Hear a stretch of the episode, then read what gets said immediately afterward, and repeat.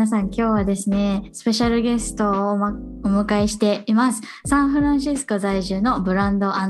プロダクトデザイナーのハイロ・アイジさんをお迎えしております。えー、ということで、まず軽く自己紹介をお願いしてもよろしいでしょうか？はい、ハイロ・ハイジと言います。現在サンフランシスコに住んでいまして、オールタートルズという会社で今紹介していただいたんですけれどもブランドとプロダクトのデザインをやっていますアメリカに来たのは4年くらいかな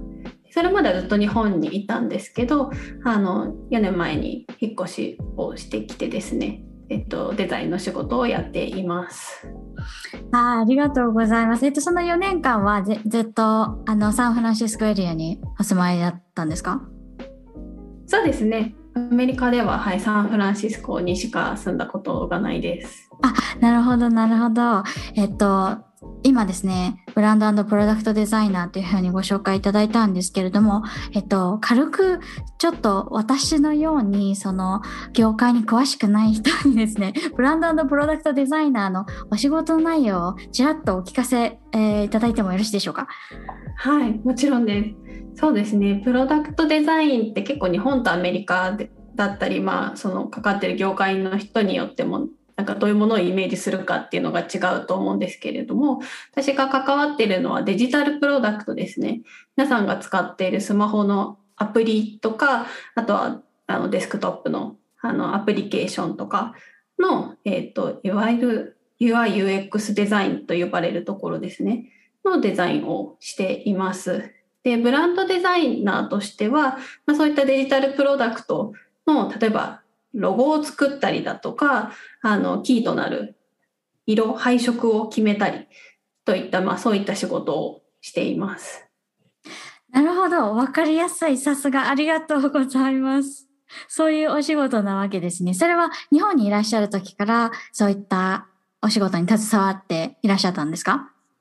そうですね。日本にいる時からもうずっと似たような仕事を10年近くやってます。ああ、その道のプロですね。なるほど。そしてアメリカに、えー、移住されてきて、今は、えー、プロダクトデザイナーとして、えー、働かれていらっしゃるということで。でですね、はい、私が、あの、ハイジさんの、えー、存在というか、ハイジさんのことをですね、知るきっかけになったのが、ツイッターだったんですけれども、うん、えっと、確かハイジさんがその時に、えー、ご著書を出版されて、たという確かお知らせか何かを見て、初めてハイジさんのね、アカウントを、はい、えー、見知るきっかけになったんですけれども、ハイジさんが、えー、書かれたご著書の内容とタイトルを少しお伺いしてもよろしいですか？はい。昨年ですね、デザイナーの英語帳という本を出版しました。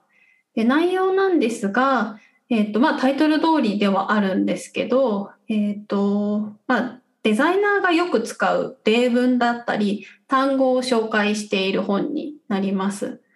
で英語帳っていうタイトルにしたのはですねあの、まあ、よく英単語帳と間違われるんですけれども、あの、単語をただ紹介するだけじゃなくて、デザインっていう仕事の文脈の中で、あの、使われる例文であったりとか、えっと、あとデザインの業務の中でこういうふうに使うよっていうフレーズを紹介したいなと思っていて、なので、ただ単語を紹介するだけじゃなくて、そのデザインの仕事を英語でやるっていう時にそのままこう適用できるようなこうものを目指してあの作りました。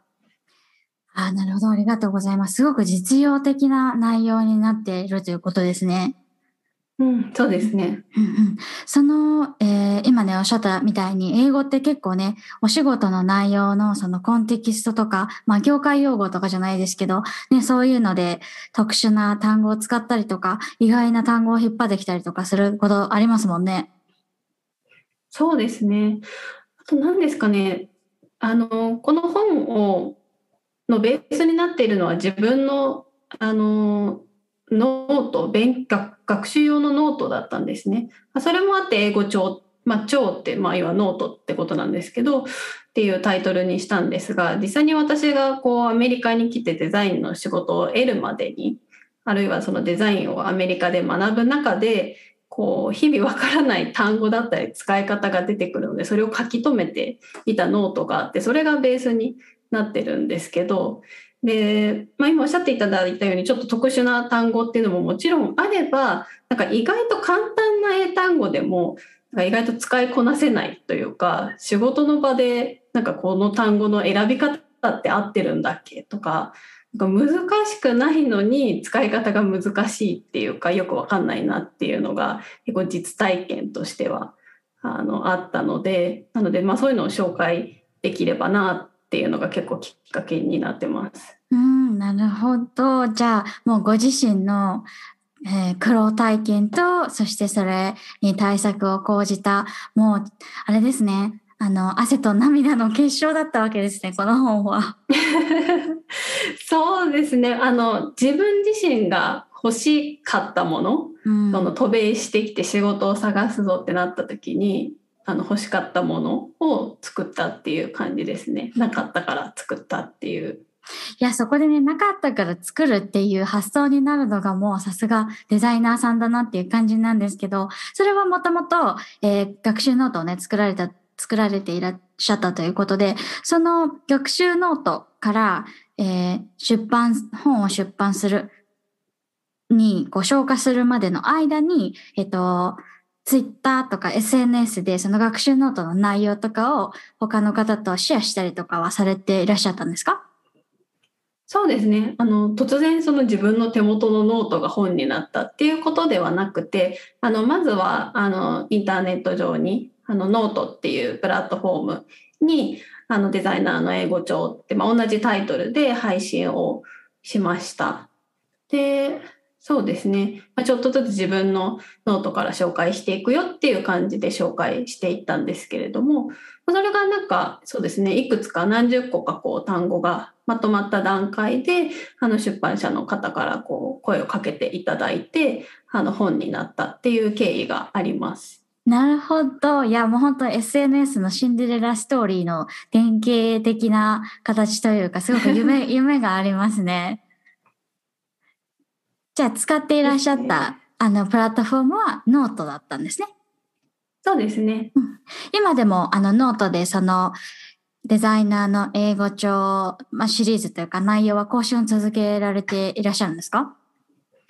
そうですね。実は今ちょっと数ヶ月ほど更新止まっているんですが、ちょっと形を変えようと今まさに計画しているところでですね、あの、もうそろそろ発表できるかなっていう感じで今準備をしてるんですが、今後は、えっ、ー、と、サブスタックっていう、あの、まあ、いわゆるメールマガジン、ニュースレターを配信するプラットフォームに移動しようかなっていうふうにあの今計画中です。ああそうなんですね。あのもう最近サブスタックめちゃ熱いというかよく聞きます。うん、うん、だからあのタイムリーというかねさすが その、えー、業界で働かれているハイジさんすごくアンテナを機敏に張ってあのプラットフォーム選びね、えー、されているんだなって今思ったんですけどちなみにこれって、あの、なぜノートからサブスタックへ移行しようと思ったのかっていうところってお伺いしても大丈夫ですか？もちろんです。あの、実は結構、あの、以前、私のポッドキャストにも桜子さんに来ていただいて、あの、発信の仕方だったりとか、そういうところをちょっと桜子さんに相談させてもらったことがあって、結構それがきっかけになっているところがちょっとあってなんか桜子さんとお話しした時に私がちょっと悩み相談させてもらったのがあの結構書いてるんだけどあんまり反応がなくってなんかちょっとモチベーション保つのが難しいなみたいなことを相談させてもらったことがあったんですけどあのそのポッドキャストを聞いた夫がえだったらなんかサブスタックに移行するのもありなんじゃないっていうこうあのアイディアを持ってきてくれたのがちょっときっかけになっています。ででなんでサブスタックかっていうと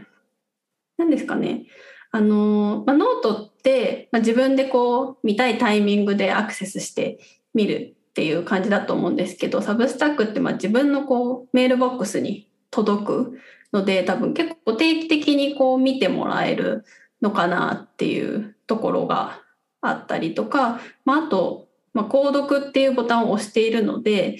なんだろうなもうちょっと参加してる感が生まれて、まあ、コメントもちょっともらえ反応をもらえたらいいなっていうちょっと希望を持っていたりします。まあ、ちょっとねやってみないと実際のところどうなるかはわからないんですけど、まあ、ちょっとプラットフォームを変えたら何か変わるのかなっていうのをちょっと試してみたいっていうところではあります。ああ、なるほど。そうなんですね。じゃあ、リサーチデベロップメント段階っていうことですね、今。そうですね。そう、まだ、あの、公開というか、あの、告知してないので、ね、実際のところ、あの、どういう違いがあるのか、まだわからないんですけど。わ、楽しみですね。それは、あの、ぜひ、えー、始めたらね、私多分第1号サブスクライバー になるので 楽しみにしてます。すごい楽しみ。そう、さいあのメルマガってなんか次世代の人とかって言われてたりするみたいで、うん、アメリカだと。あの、うんうん、なぐらいね、結構熱くて、結構いろんなね、方がそのサブスタックっていうメルマガ配信サービスをね、使われているなっていうのを見ていて、私もね、個人的に興味があったので、ちょっとハイジさんのその動向も、うん、あの、チェックしつつ、もし何か 発見があったら教えてください。もちろんです。ありがとうございます。なるほど。じゃあ、最初ね、この英語の情報の共有、インターネット上でのシェアっていうのは、えー、ノートで始められて、それはやっぱりあれですよね。先ほどあの申し上げられてたように、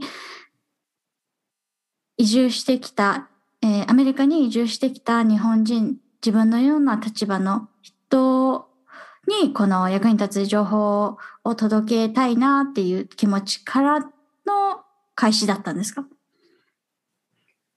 そうですね。あの、そうですね。私自身が、まあ、なくて困っていた。うん、なんかドンピシャでこうデザイナーに向けた英語学習っていうのがそんなになかったっていうので、そうですね。もし似たよな形で困っている人がいたら参考になったらいいなっていうのがそうですね。あのアップし始めたきっかけですかね。うん、なるほど。そしてねあの本のご出版までにこぎつけてあのすごくご自分の中ではあのいろいろななんだろう発信とかコンテンツをクリエ、コンテンツをクリエイトする、コンテンツを作る、あの、何かこう発見があったり、ご自分の中で先ほどおっしゃってたみたいな悩みが生まれたりとか、あったとある思うんですけれども、あの、うん、現在、ご自分で情報を発信するときとか、何かをシェアするときとかに、あの、気をつけていらっしゃることとか、あとは目指されている発信者のスタイル。まあ、発信者のスタイルっていうとちょっとなんかね、枠が大きいかもしれないんですけど、何か、あの、ハイジさんの、えー、目指す姿みたいのがあればお伺いしたいです。そうですね。気をつけてること。まあ、何かこう学習のチップスとかをこうアップする時って何ですかねなんかちょっとスタンスには気をつけてるかもしれないです。あの、ま、学習っていうと、まあ、つい教える、教わるみたいなこう立場だったり、こう先生的な感じで教えたりっていう、まあ、スタイルももちろんあるとは思うんですけど、ただ、私はちょっとそういうのが苦手っていうか、人に何か教えるのが得意な方ではないので、何かこう、自分がすごくその立場でプロフェッショナルで教えてますっていう立場というよりは自分自身も学習者であの学習する過程で学んだことをなんか共有できたらいいなっていうなんかそういうスタイルスタンスをとっているっていうのはありますね。なんだろうな。まあ、特にその英語の学習っていうところで言うと全然私なんかよりその英語っていう知識について詳しい人っていうのはたくさんいるし自分は全然まだまだ未熟だしわからないことも多いのでなんかまあ間違ってるかもしれないけどでも自分としてはこういう発見があってこういうふうに学べてよかったよっていうのをこうお裾分けというかしているっていう感じですかね。あとはなんか一緒に学んでいけたらいいなっていう気持ちはあの常にあります。お裾分けってすごい素敵な表現ですね。うん、なんかこうじ今ハイジさんがおっしゃったみたいに上から下に物をなんだろう渡すとかを 押し付けるとかじゃなくて、うん、うんうん。自分が持っているものをシェアするっていうね、本当にスタンスでやられているんだなっていうのはすごくね、あの感じるんですけど、えっと、ハイジさんが尊敬しているとか、えー、好きなクリエイターさんとか発信者の方ってど、どなたですか？あの、二人ちょっと思い浮かんでですね、一人はエイミーっていうあのサンフランシスコ在住のアーティストの人で、ツイッター上ではセーラーマーキュリーっていうお名前で活動している人なんですけど、あの、ま、ソフトウェアエンジニアとしてのバックグラウンドがありつつ、あの、それを分かりやすい形でコンピューターサイエンスをあの寺院にして作っていたりとか、あとは、あの、すごく可愛いキーボードを作っていたりするんですね。ちょっとこれ、あの、ね、見ながらじゃないとどういうものかイメージしづらいと思うので、後でこう、リンク送るので、まあ、桜子さんだったり聞いてる人も、後でビジュアルを見てもらえたらいいかなと思うんですけど、あの、すごくパステルカラーだったり、とにかく可愛いテイストのものを、あの、よく作っていて、まあ、その寺院のイラストであったりとか、その、カスタムしたあのコンピューターのキーボードを作ったりとかしていてでなんだろうな。あの、まあ、作っているものももちろん好きなんですけどなんかなんていうのかな。この彼女の周りにいる人たちとかファンの人もすごく好きでなんて言ったらいいんですかねこう巻き込む力というか自分が好きなものを作ってで他にもこういうテイスト好きな人集まってきてねみたいなこう感じのなんか雰囲気があってやっぱねすごく好きなんですけどちょっとうまく今伝わっているのかわからないんですけど。いや、もち伝わってます。えっと、彼女は、えー、アーティストさんなわけですね。そうですね。あの、もともと、あの、MIT を出て、えっと、Airbnb でも働いてたのかな、エンジニアとして。なんですけど、そのジーンを作るっていうので、キックスターターでクラウドファンディングをして、で、あの、それで資金を得て自分の好きな、あの、作りたいものを作ってっていうので会社を辞めているんですね。えっと、ごめんなさい。えー、今ね、ハイジさんの、えー、が、ジーンを作って、作るクラファンをね、えー、このエイミーさんが、うん、えー、なんだ、達成して、そこがホタンでっていうふうにおっしゃってたんですけど、えっと、うんなんだ、何の人ですか、それは？あ、それがそのなんかコンピューターサイエンスを、あの、こう、わかりやすく教える、あの、寺院っていうのを、こう、作っていた？あ、なるほど、そういうことですね。ごめんなさい、ごめんなさい。私の理解がね、全然追いついてなかった。すみません。今ね、アメリカがもうね、夜、西海岸は夜9時なので、私の、あれですね、脳みそがもうちょっと終わっちゃってて、皆さんごめんなさいなんですけど。はい。すいません、私も今ちょっとね、同じく夜でちょっと脳が ちょっと閉店しつつあるんですけど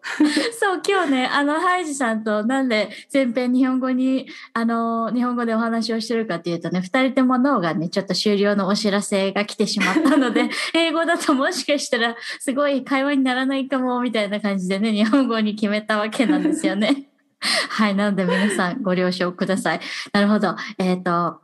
彼女のツイッターのハンドルネームはセイラ・マーキュリーさんで、えっと、うん、実、実名がエイミーさん。っていうことですね。うん、そうです、そうです。うんうん。えー、でも MIT を卒業されていらっしゃるということは、その、なんて言うんですかね。もしかしたら、あの、私のポッドキャストをね、聞いてくださってる方の中には、この呼び方あんまり好きじゃない方いらっしゃるかもしれないんですけど、まあ、いわゆるその理系上だったわけですよね。だったというか理系上なんですよね、エイミーさんは。うん、だけど、アートの、え才能もお持ちでいらっしゃるということで、もう天は難物を与えたんでしょうね、彼女に。すごい才能あふれる方ですね。ハイジさんは、この、エイミーさんのファンでいらっしゃるということで、えっ、ー、と、うん、エイミーさん自身だけじゃなくて、その周りの、なんだろう、巻き込む力とか、その彼女の、えーなんていうんですか、そういうの。カルチャーですよね。もうきっと彼女を取り巻くカルチャーみたいのができてるんですよね、きっと。そうです、そうです。あの、例えば寺院だけじゃなくて、あの、まあ、そのやっぱりそのプログラミングとかコンピューターサイエンスにまつわるテーマで、こう、ジャケットだったり T シャツっていうのもこう作って販売してるんですけど、で、だからね、それを着てる人とかも多くって、だからそうですね、そのなんかカルチャー自体をこう作っているっていうんですかね。なんかそこがすごくあの素敵だなと思って見てます。うん、なるほど。いや、本当に私もちょっとお話しさせていただきながら、えー彼女のページをね、えー拝見してるんですけれども、すごいポップで、なんだろう、うんなんかね、サンリオを彷彿とさせる世界観ですよね。そうですね。そうそう、なんかそういう本当にあの可愛いあ可愛いのいわゆるなっていうのそのこうローマ字で書いた時の可愛いみたいな、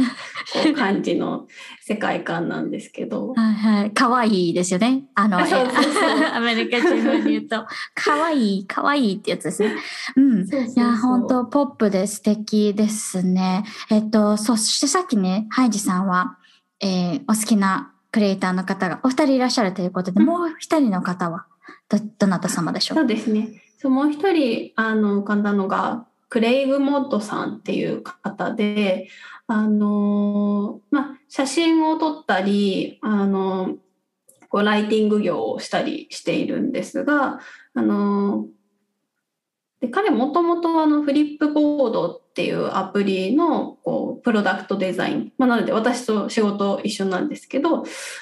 をあの作った人なんですけれどもあの近年はあのそれこそ彼もねあの本をその自分が撮った写真とコラムを合わせて本を作ったりしていてですねでその写真だったりのテーマっていうのが日本であの日本の熊野古道を例えば歩いて歩きながら見つけた喫茶店の写真を撮っていてでそれを一つの本にまとめたりしているんですね。で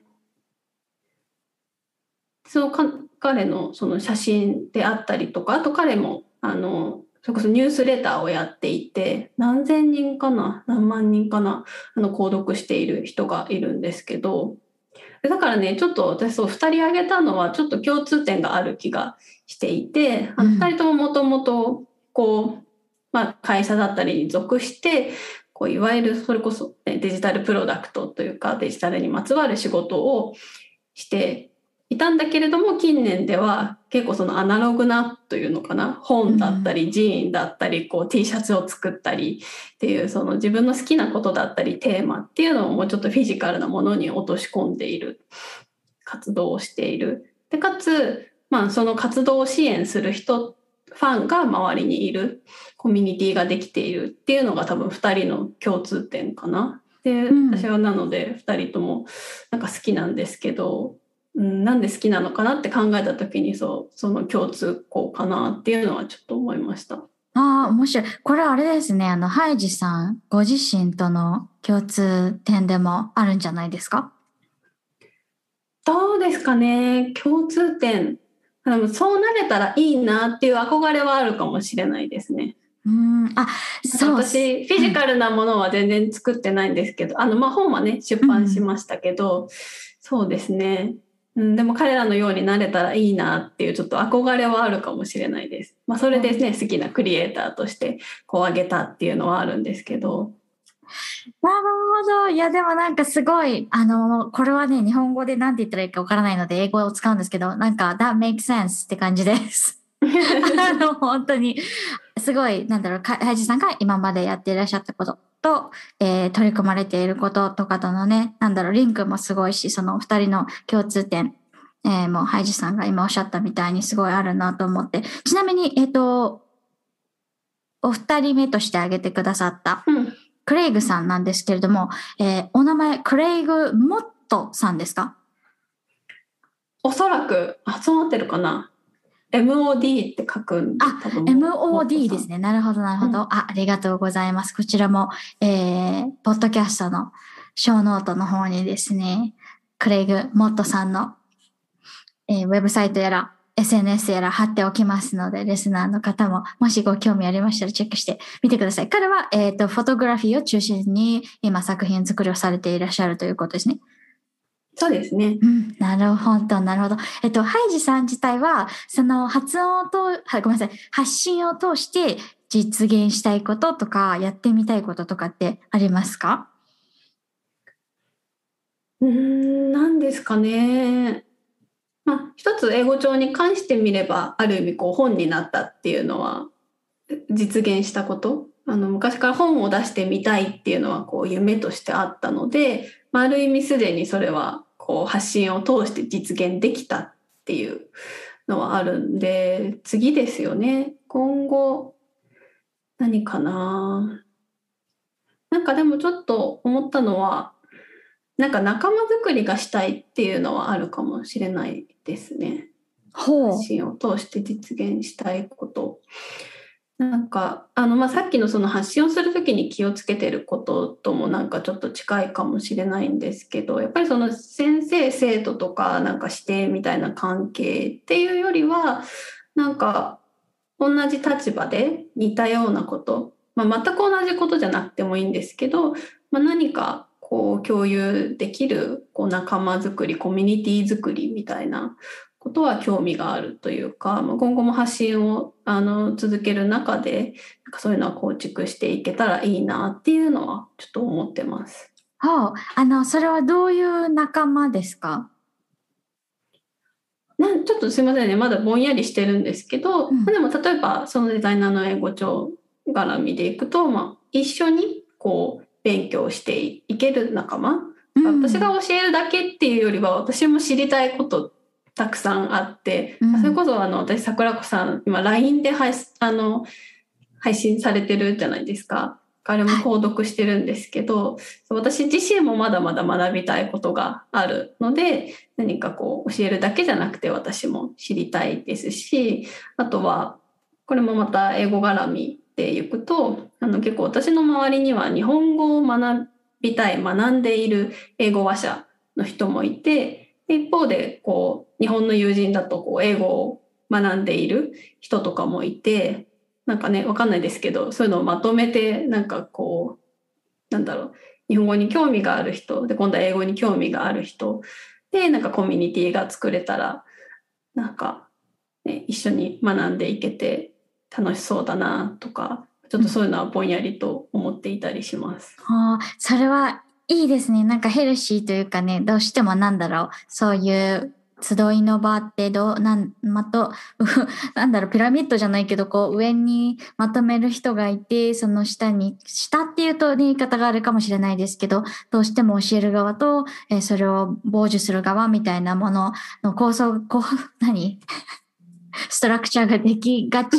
じゃないですか。でもね、そこを、なんて言うんだろう。えっと、縦じゃなくて、まあ、横の関係っていうんですか、まあ、サークルみたいなね、感じなものを作りたいなってぼんやりと今思われてるんですね。うん、そうですね。そういう意味では本当に私、桜子さんのことを尊敬していて、その辺すごく桜子さんうまいなって思うんですよね。なんか、それこそね一緒にやってみようみたいなこう感じで発信されてるじゃないですか桜子さん。なのですごくそこはね真似したいスタイルだなってすごい思ってます。いやありがたいです。もう本当に私はねあの何もできないのであのはい 一緒にやってくださいっていつもお願いしてる側なんですけど、皆さんに。うん。でもそれはすごく、あの、先がね、楽しみですね。どんな形で、まあ実現するのかししないにせよ、それがこの種になってまた違うね、アイデアにこう、なるかもしれないし、楽しみにしてます。うん勝手に、勝手に楽しみにしてます。今ね、あの、配信を通して実現したいことを少しお話しいただいたんですけれども、あの、ハイジさんの、えー、発信じゃないライフの、なんだ、うん、パートで もう言葉が全然出てこない。ごめんなさい。えっと、お仕事とか私生活とかの中で今後やってみたいこととか挑戦してみたいこととか何かありますか？そうですね。あの、まあ、今仕事、まあ、こまあ、誰かのアイディアだったり、まあ、すでにあるプロダクトを改善するっていうような仕事をしているんですけどでもなんか自分のアイディアというのかな？自分でこう一から作るっていうのはなんかやってみたいですね。なんかその自分のプロダクトというのかな？ちょっと形は分かんないんですけどまあねアプリかもしれないですし全然別のものかもしれないんですけど何か自分で一から作るっていうのはやってみたいです。あのまあ、iPhone でも Android でも、まあ、Mac でも何でもいいんですけど何かこうアプリをあの作る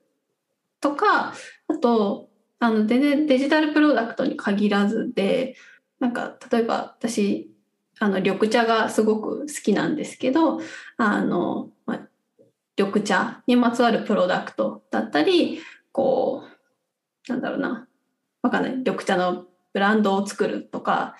うん、なんて言うんですかね。なんかぼんやりしてる中でもなんか方向性としてはなんかそういったもの、うん、ちょっと今全然バラバラの出しちゃってますけど、まあ、デジタルプロダクトだったりなんかフィジカルなものもなんかちょっと作ってみたいですね。だか。らそれこそねジーンとかもあるかもしれないです。あの別にプロダクトっていうのに限らずですけど。そうかそうかそうですね。デジタルアプリなんか今私の頭の中でもアプリとかソフトウェア一択で考えちゃってたんですけど、うん、そう、ブランドのあのデザインをされていらっしゃるということだから、あのフィジカルなプロダクトをこうなんだろう、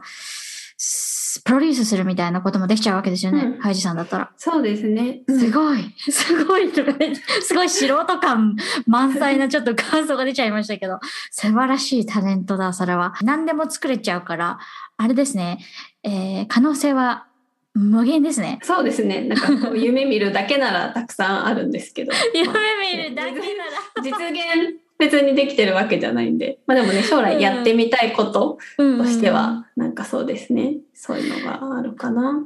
でも、アメリカに移住してきて、現地で仕事を取って、で、その、なんだろう、家庭で学んだことを、こう、日本の方とかとネットでシェアして、えー、こう、著書のね、出版にまで至って、こう、本当になんだろう、有言実行というか、ごめんなさい、有言をしていらっしゃるかどうか、私、その、ハイジさんは昔からね、話してるわけじゃないのでわからないけど、すごくこう、行動に移していろんなことを実現されてきて、あ来た方なんだろうなというふうにお見受けしておりまして、そのなんだろう、アイディアを形にするために、ハイジさんは一体どんなシステムをこう、アプライしているんですか人生の中で。どうしたらみんなハイジさんみたいになれるの？いや全然実現できてないからなとも言えないんですけどなんかね思いつきでやってはこう頓挫したりとかして全然 なんかいろいろ実現できているわけではないんですけど何ですかね。あでも一個はあの宣言してみることとかですかね。例えば本の話でいくとそのまあインターネットにこうデザイナーの英語帳を発信し始めた段階で、なんかいずれ本になったらいいなっていうのはつぶやいていたんですね。なんか最初にこう告知した時に。で、まあ、実はなんかその段階で出版社の方それを見てくださってたみたいで、なのでなんかね、一個は宣言してみる。やりたいことをあの言ってみるっていうのはなんか大事かもしれないです。あの別にインターネットに限らず、あの、会った友達とかにでもいいと思うんですけど、なんかこれ、やるのが夢なんだよねとか、こうしたいんだよねって、なんか言っとくのは大事かも。なんかそうすると、あの、たまにね、それが巡り巡ってなんか話が来たりとか、なんかそういうことってあるので、なんか種をまいとくみたいなことはあるかもしれないです。大事ですね、種まき。いや、先ほどね、全く驚くことに、ハイチさんが私のあの LINE レターを、うん、えー、サブスクってくださっているというお話が出て、すごく光栄なんですけど、ありがとうございます。あの、私はコンスタントに何かをこう、配信するみたいなことがすごく苦手で、あの、でそうなんですか？そう、できないんです。できないんです。できないんですけど、LINE だけは、あの、ちゃんと続いてて、うんうん、それは、あの、絶対、購読してくださってる皆さんに、毎週何曜日の何時に配信しますよっていうふうに言ってるから絶対続いてるんです宣ね。言。そうそう、宣言。宣言してるから絶対続いてるって、もうほんとそれだけですよ。宣言してなかったら絶対やめちゃってるんで。はい。あれですけど、そうですね。こう、コミットメントデバイスを使うみたいな宣言するって大事ですね、本当に。うんうんうん。ただね、こう、大きい夢を語るのはね、だなんだろう、楽しいし、あのまあ、か簡単っていうか、ちょっと雑な言い方をしちゃうと、まあ、そう言うのはね、簡単じゃないですか。一番、なんだろう、大変なところって、そのデイルデイベーシスに、えーすうん、毎日の暮らしの中で、その大きい夢に向かってコツコツね、本当の行動を重ねていくところが一番大事だと思うんですけど、うん。ハイジさんの場合は、そのノートの配信だったりとか、えっ、と、出版にこぎつけるまでとか、その、おご本の話に限らずなんですけど、なんだろう、自分がこうやりたいぞって思ったものに対して行動を積み重ねていくためになんか気を使ってることとか、うん、こういうふうにして習慣を続けてるよみたいなこととかってありますか？チッティップス的な。それでいくと私全然ダメで習慣化とかってなんかもう何にでも手を出してはすぐやめるので何にも続かないんですけどなのでなんか、まあ、これも宣言と似てるんですけど私はだいぶ夫の力に助けられていてですね。なんか、まあ、夫にこういうことやりたいとかってあの共有をしたりとかあのサポートしてもらってるんですけど、まあ、そうすると、ね、彼がそろそろ書いた方がいいんじゃないとか あとはあの就職活動の時もあの私たちあの夫婦で家庭で Notionを使っていてで、まあ、お互いのプロジェクトを、ま、見ることができるんですけど、まあ、就職活動してた時もあの、ま、今週何社にアプライしてなんかここはデクラインされてみたいなこうものをまとめていたりしたんですけどまあだから何ですかねこう夫に言ってもらったりとか、まあ、夫に見られてるぞっていうのところでやりきるっていうのはあるかな。だから宣言とちょっと似てるんですけど、まあ、ちょっと範囲が違うだけでなんかすごく大勢の人にこう宣言するっていうのもあるし、まあ、誰か身近な友人であったりこう家族にこう伝えたりちょっとサポートをしてもらううんうんっていうのがチップスですかね。これチップスなのかな？いや、立派なチップスだと思います。これね、あのね、ハイジさん、これね、accountability partner っていうらしいですよ。なんかことなんか責任を持つパートナー。なんか説明なんだろう。一緒に責任を持ってくれる、ううんんうん。なんかあれですよね、多分、あの、ねビジネスワールドの中でもその単語って使われてるみたいですけど、うんうん。あの、はい。私はね、この、なんだろう、コンセプトをアトミック・ハビッツという習慣に関する本でうんうん学んだんですけれども、そこにもね、書いてありました。それすごい効果的だからやった方がいいよって。だからすごく役に立つ tips だと思います。そうか、うん。しかも信頼できてね、あの、なんだろう、距離感も近い、あの、友人とか家族とそういうふうな、うん、なんかパクトみたいなのを結んでおくとね、すごく 頑張れるというか、うん。いい意味でね、いい、いい、なんだろう、いい量のプレッシャーを感じながらやっていける感じですよね。進めていける。そうですね。そうですそうです、そう、私はね、私の中でハイジさんは、すごく、うん、デジタルツールを、デジタルツールを、えー駆使して、いろんな情報を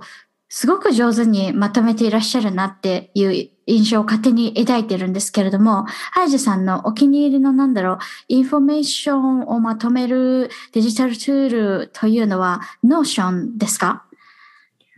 そうですね。結構散らばっちゃってるんですけどでもメインは、うん、 Notionですね。例えばあ最近だと Notionの中にウィッシュリストを作ってですね。であのそれを作っておくと例えばブラウザーからシェア先に Notionを選ぶとあの追加できるんですけどなので あの私結構アメリカに来てから Facebook と Instagram の広告にめちゃくちゃお世話になっていて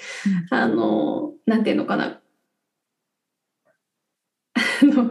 いいものあのこれ私好きそうでしょっていう商品とかブランド広告がめちゃくちゃよく勧めてくれるので私はホイホイそれに引っかかって毎日あの いろんなあのお買い物サイトを見てるんですけどでもそういうのもひとまず Notionにこう追加したりっていうことをしてます。なるほど。今ね、えっと、 Notion とか他のツールでちょっと散らばってるとおっしゃってたんですけど、 Notion 以外にどんなもの使われてるんですか、うん、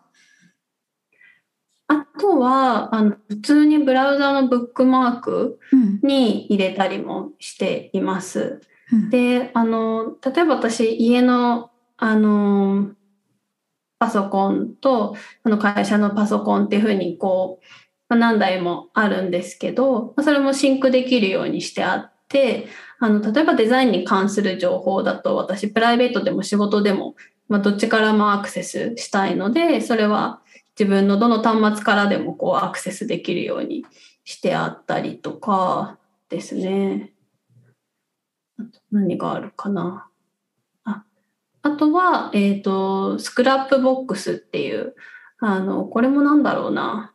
まあ、ノートアプリみたいな、ノートウェブサービスみたいな感じなんですけど、まあ、スクラップってあるように、なんて言うんですかね、こう、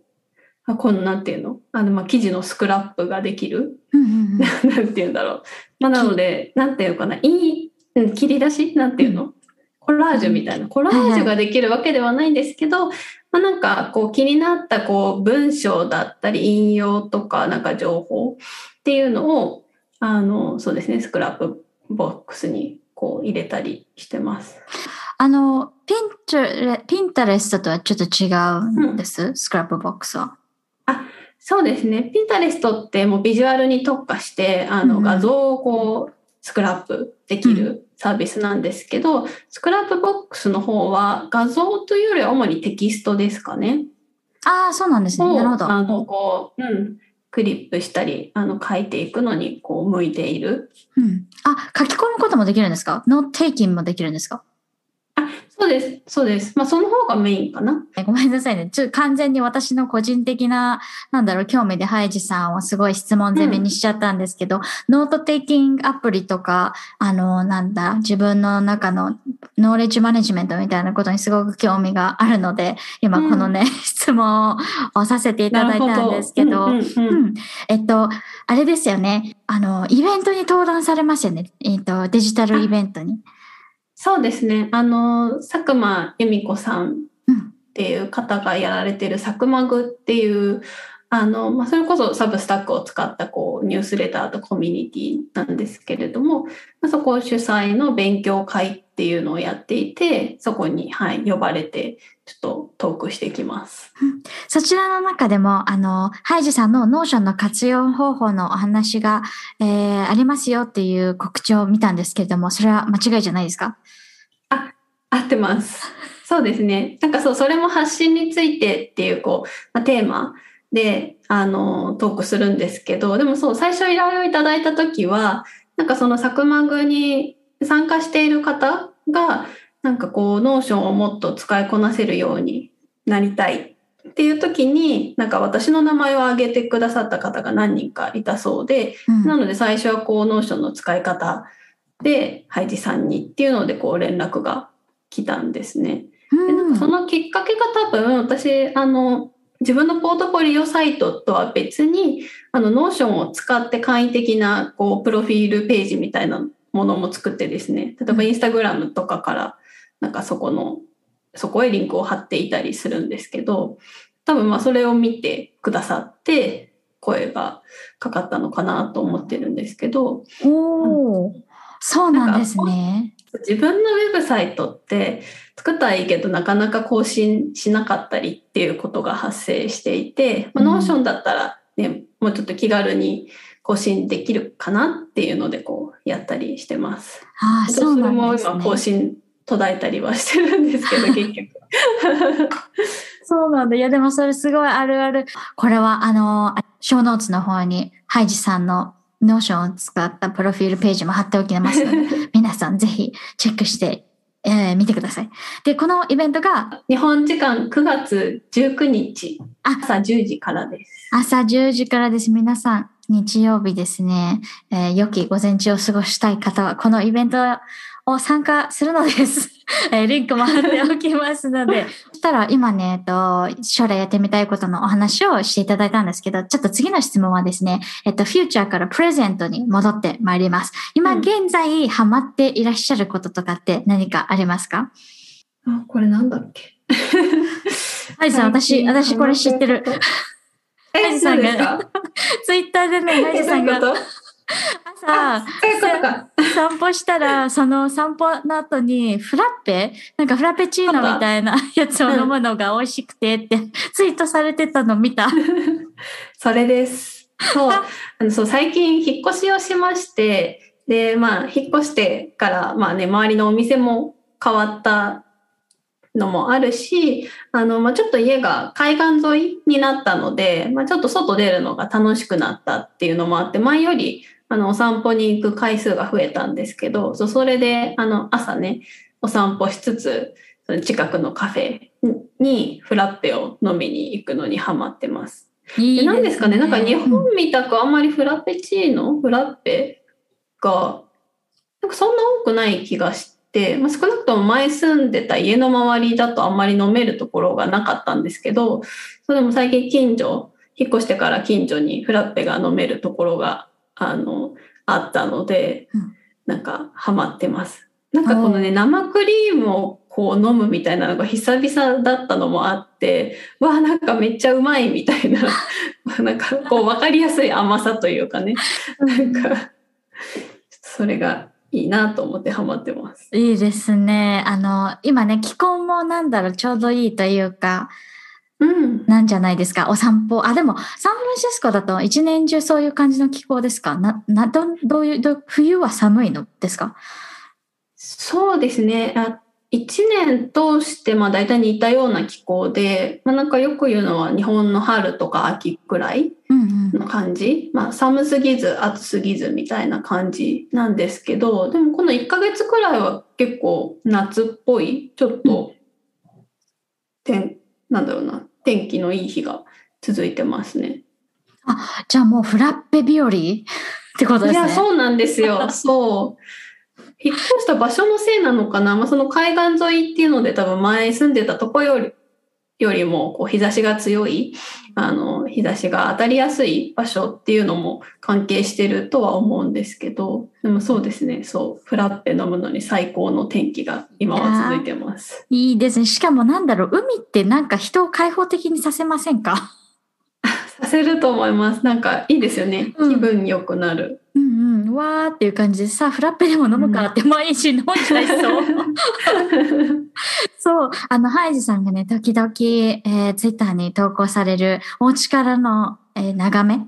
えー外の眺めの写真がね、すごく好きで、あの、私はネトストしてるんですけど、あの、最近あれですよね、バルコニーに、もう私、ハイジさんのこと何でも知ってる、バルコニーに、あの、えー、ラップトップを置けるテーブルを配置されましたよね。そうなんです。そう、今、家から、そう、海が見えるんですよ。うん。なんか、いわゆるなんていうの、オーシャンビューみたいな。うんうんうん。なんか、まあちょっとちっちゃいビーチなんで、あの、なんか、そんな立派なものではないんですけど、でもそう、家から、あの、海が見えるようになって、で、そう、バルコニーもあるので、なんか、バルコニーの手すりに、こう、設置できるテーブルっていうのを買って、そうなんか外でも今仕事ができるような環境になりました。わあ、すごい。あの、外でお仕事されたりします？あの、バルコニーで。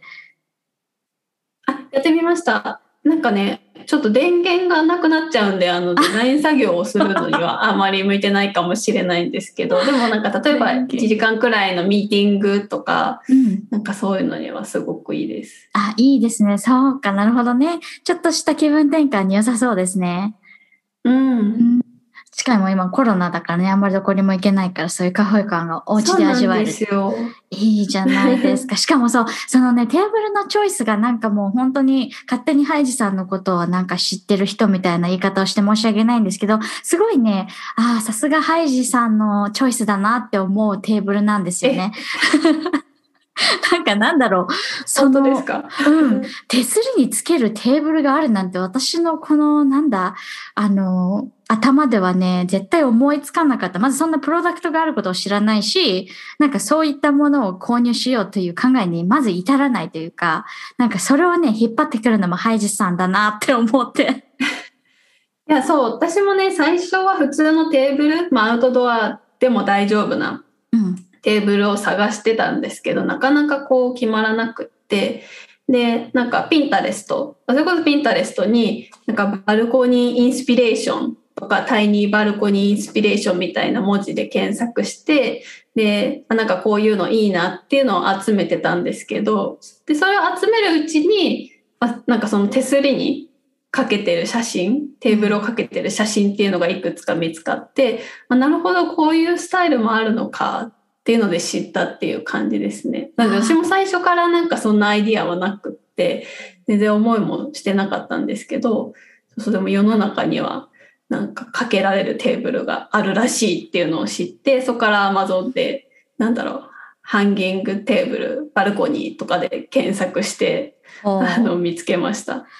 なるほど。いや、でもそれですね。その今ね、すごいなんかハイジさんを表す一言が出たなって思ったんですけど、その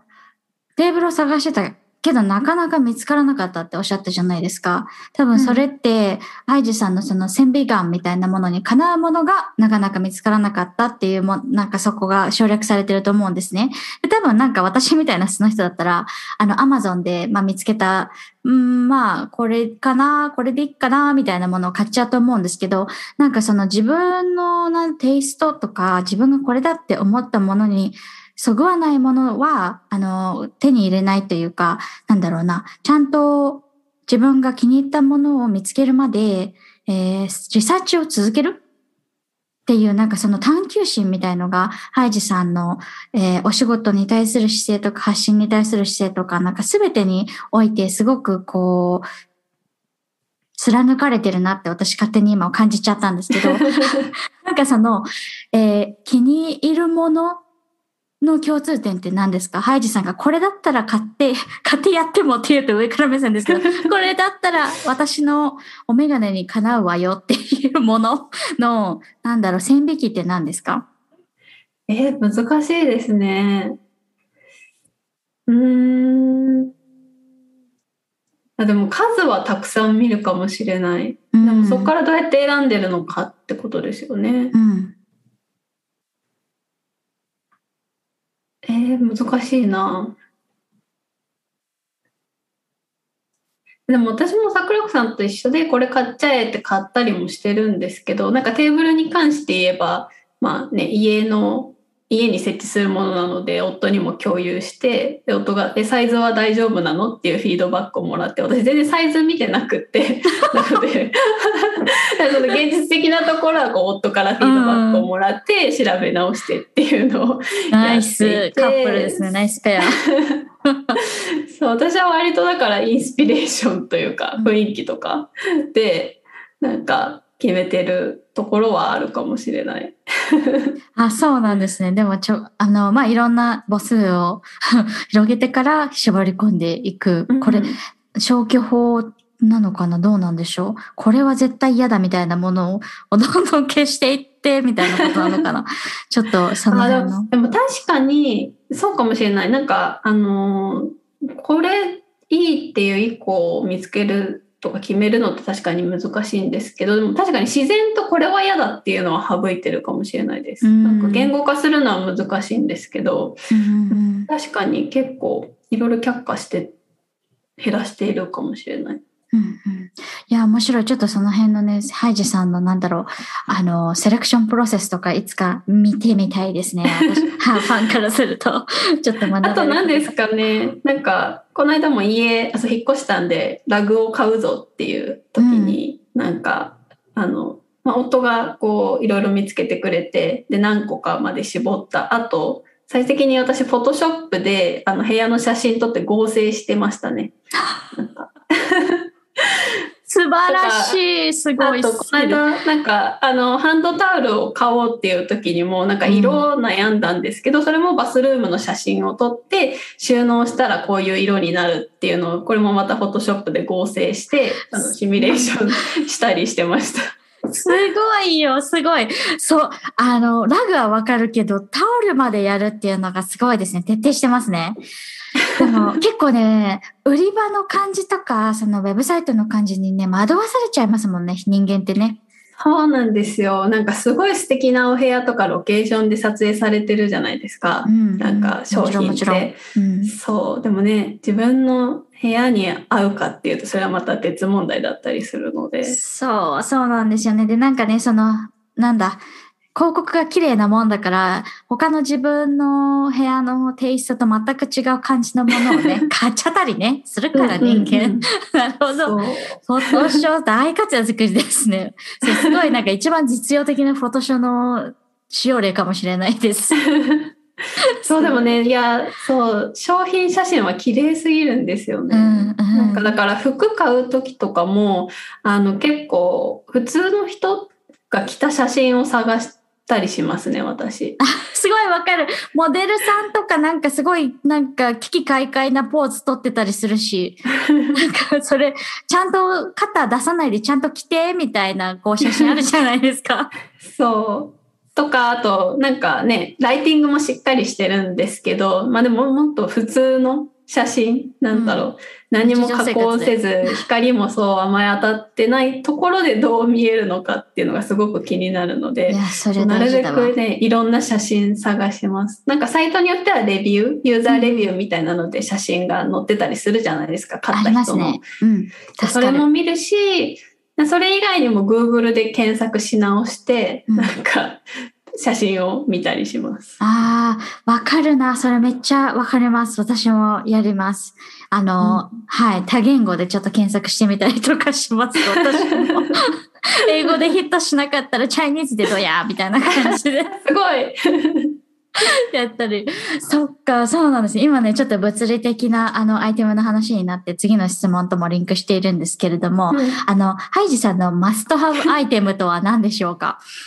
ない、これないと私は生きていけないぞっていうものがあれば。うん、質問もらった時に答えようと思ってたのは漫画で、私毎日朝起きてから何をするかっていうと、まず iPhone であの漫画アプリを立ち上げて漫画を読むところから一日が始まるので、なんかそうですね。ある意味これだけはこう習慣づいて いるので、なんか漫画がない世界はちょっと考えられないかもしれないね。今日読んだのは何ですか？あ今日読んだのだと、ソータの包丁っていう、あの、板前さんの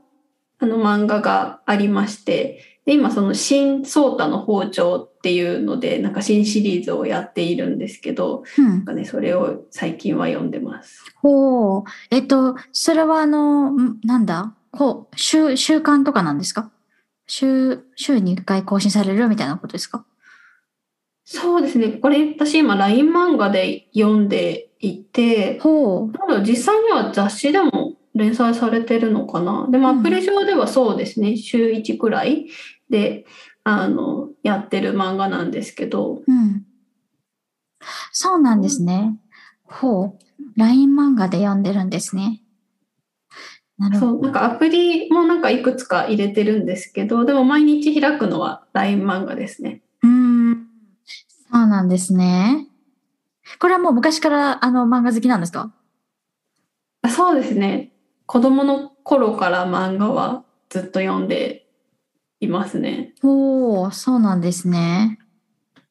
ちょっとね、私は漫画がね、全然疎いので、あれですけど、ハイジさんのおすすめとあれば、ちょっと読んでハマっちゃうかもしれない。あ、でもな、私な、ちょっとそういうの読み出すと本当に配信になっちゃうんだよな。他のことがね、何にも手に止まらなくなります。うん、うんうんうん。そう、だからな、私、ハイジさんみたいになんか夜、あ、朝ちょっとだけ読んで、みたいな、ちょっとそういう接し、なんだ、あの、節度のある楽しみ方ができないからね、気をつけないとダメですね、私の場合は。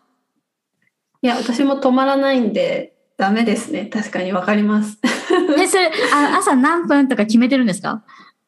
いや、全然決めてないんですけど、あ、でもそうですね。なんか LINE 漫画の場合は結構短い話をそれこそ毎日とか毎週連載しているので、一旦そこで読み終わるんですよね。なので、なんか一通り追っているのを読み終えれば、まあなんか一旦終わるんですけど、でも単行本とかになると、なんかね、一度買っちゃうと止まらないんで、うん、なかなかやめ時が難しいですよね。なんかどんどん新しいの買っちゃうし。本当に、だから私、あの、テレビドラマとかも本当にあんまり見ないようにしてて、うん、もう目がなんか皿になるぐらいまで見ちゃうので、一回見始めると そうダメなんですよ。だから私にはちょっと漫画はダメかもしれない。けど、おすすめありがとうございます。確かにドラマもね、なんか特に配信されているやつとかだと、なんかまあ毎週例えば更新とかだったらね、まあ一旦そこで今週は1時間しかないから終わると思うんですけど、結構もう10話とかまとまって例えばネットフリックスってドラマ上がるじゃないですか。そうあれやめられないですよね。無理無理。もう絶対シーズン全部、あの、そうそうそう見ちゃう。気になる。そうそう。で、なんかあんまりいまいちかなとか思っても、やっぱりね、いや、次のエピソードでもうちょっと良くなるかもみたいになっちゃって、うん、そう見ちゃうんですけど、なるほど。じゃあ、ハイジさんのハマっていることあ、違う。ごめんなさい。ハイジさんのマストハブは漫画ということですね。そうですね、うん、ジャンルとか特定のものっていうよりは漫画っていう存在そのものがなんかないと困るなっていう感じです。なるほど。もう人生の友ですね。苦楽を共に。うん、そっか。あではですね、次最後の質問なんですけど、これはですね、あの、えー、私のすごく好きなポッドキャスト、えー、The Minimalists っていう方たちがやってるポッドキャストで、うん、えっと、恒例のですね、コーナーとして、えー、やってるのを聞いて、すごく、あの、感銘を受けて、ちょっと私もやってみようと思って、えー、今日から、今回、ハイジさんの回から、えっ、と、定例にしようかなって思ってる質問なんですけど、はい、えっと、英語でまず、英語だと、What are the things that added value to your life recently? The things that added value っていうと、日本語にすると、まあ、あなたの人生に最近価値を与えたものは何ですかっていう、すごい行々しい質問になっちゃうので、多分英語で聞いた方が、あの、自然なのかもしれないんですけど、はい。えっと、ハイジさんへのご質問です。Things that added value to your life は何でしょう？そうですね。これでもさっき言っちゃったんですけど、なんかやっぱ最近引っ越したお部屋かなと思っていて、うん、あの、なので、景色、お部屋からの景色ですかね。うん、海が見えるお部屋になったことっていうのが、うん、私にとっての things that added value かな。それは、あれですか？やっぱりあの、クオリティオブライフ QOL、爆上がりです。そうですね。うん。そう。なんか昔、あの、一人暮らしをするときに、私兄がいるんですけど、なんかお兄ちゃんに言われたのが、なんか水が近くにあるところに住むのがいいっていうのをすごくお兄ちゃんにプッシュされたのをすごく覚えていて、うん、なんか、で、実際なんか今、海が見えるところに引っ越してみて思うのは、そうですね。なんかね、眺めてるだけですごく幸せな気持ちになれるというか、うん、その毎日眺めるもの。で、まあ、海ってやっぱりちょっとずつ変化したり動いてるじゃないですか。なんかやっぱちょっと動きがある景色っていうのが、なんかね、良いなって思ったんですよね。うん、いやあの、お引越しされた時の決め手って、そのオーシャンビューとかロケーションだったんですか？それとも？何で決められたのそうですね。なんか、あの、まあ、エリアを最初に決めて、あの、夫と歩いた時に、そうですね、その海が見える場所っていうのがすごくよくて、その周辺歩いてた時に。うん、なので、うん、結構それはすごく大きな決め手になってますね。あそうなんですね。いや、でも、だいぶね、あの、今、まあ、このご時世ですから、特にお家でね、過ごす時間のクオリティっていうのを重視されるね、あの、方も多いし、まあ、そういう、うん、はい、流れになってきてると思うので、おうち時間もね、これますます楽しくなっちゃいますね。漫画もあるし、うん、家に。そうですね。無限に引きこもれちゃうんですけど。うん、そうですね。でもたまにね、気が向いたら散歩を出て、フラッペを飲んで、っていい生活ですね。うん、なんかもう聞いてるだけでちょっと幸せな気持ち。いやいや、あなたの生活ですよ、ハイジさん。いや、よかったです。でも楽しい、あの、新居ライフをね、えー、満喫されていらっしゃるようで、私も、はい、お伺いできて楽しかったです。えっと、最後にですね、ハイジさんの方から何か、あの、告知されたいこととか、お知らせされたいことがあればですね、シェアしていただければと思います。